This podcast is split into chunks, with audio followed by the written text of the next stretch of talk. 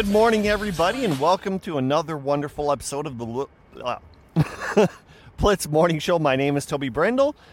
How are you doing today? Today, we're recording this on a Thursday for a release date on a Friday. One of the reasons is because tomorrow's a holiday and I will not be working, so I will not have the actual chance to have an energy drink and review it. A couple of weeks ago, I did actually have this energy drink, and I thought to myself, I have to review it. So, for the last couple weeks, I had the double shot, which was the Red Bull Holiday Spice and um, the Red Bull Watermelon.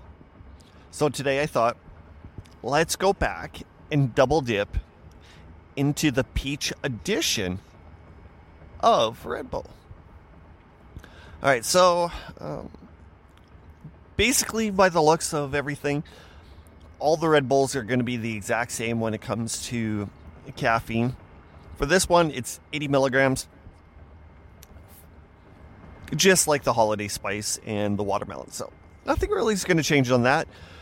I bought this at a local convenience store for like three dollars and fifty cents. Still like the Mountain Dew Kickstarter for a dollar fifty. All right. I like the can, I do have to say that. And when you think Red Bull, you always think of the original. Ah, all right. Red Bull has been cracked. Let's go. What do we do first, guys? We sniff it. Oh, oh, oh, I can never. Oh my god, that smell. Oh, the peach smell the one thing about the smell, what I got from, like, for example, the watermelon smell uh, last week, was it could smell good, but the taste could not be as high lived as the smell. So, the smell itself, oh my god.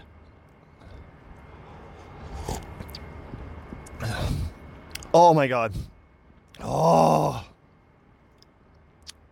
Oh, oh my god, this tastes so good.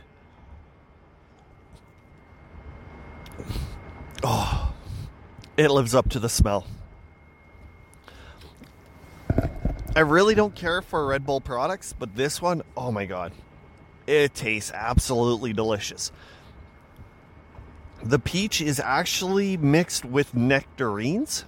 So I think the nectarines is the spot that you actually taste, or when the peach isn't like fully soft and you bite into the hard one, that's what it tastes like. But the the taste itself, full of flavor, right amount of sugar, so the sweetness is beautiful, and the aftertaste, oh my god, it's so good. All right, so let's go and let's rate this. 9 out of 10. There's just no doubt about it. If it wasn't for the price, I think I could drink this every day. But when you have a price of 350, that'll get a little bit expensive every day when I go to work. So I'll stick with my other one. But with this, oh, it's so good. I recommend going out trying it ASAP. If you're looking for an energy drink, this one you should grab off the shelf like instantly. Okay, so 80 milligrams caffeine. The smell is delicious. Smelling. The flavor of the actual drink itself is a 9 out of 10. It's unbelievable. I don't usually have a high rating like this, but I'm going to have to say this is one of the best energy drinks that I ever drank. So if you have a chance to go get it, I recommend doing it because it is worth it. You know, I could say one thing, you could say the other. You could be like, that's one of the worst that I've ever tasted, but you enjoyed with watermelon. It is what it is. Just plain and simple.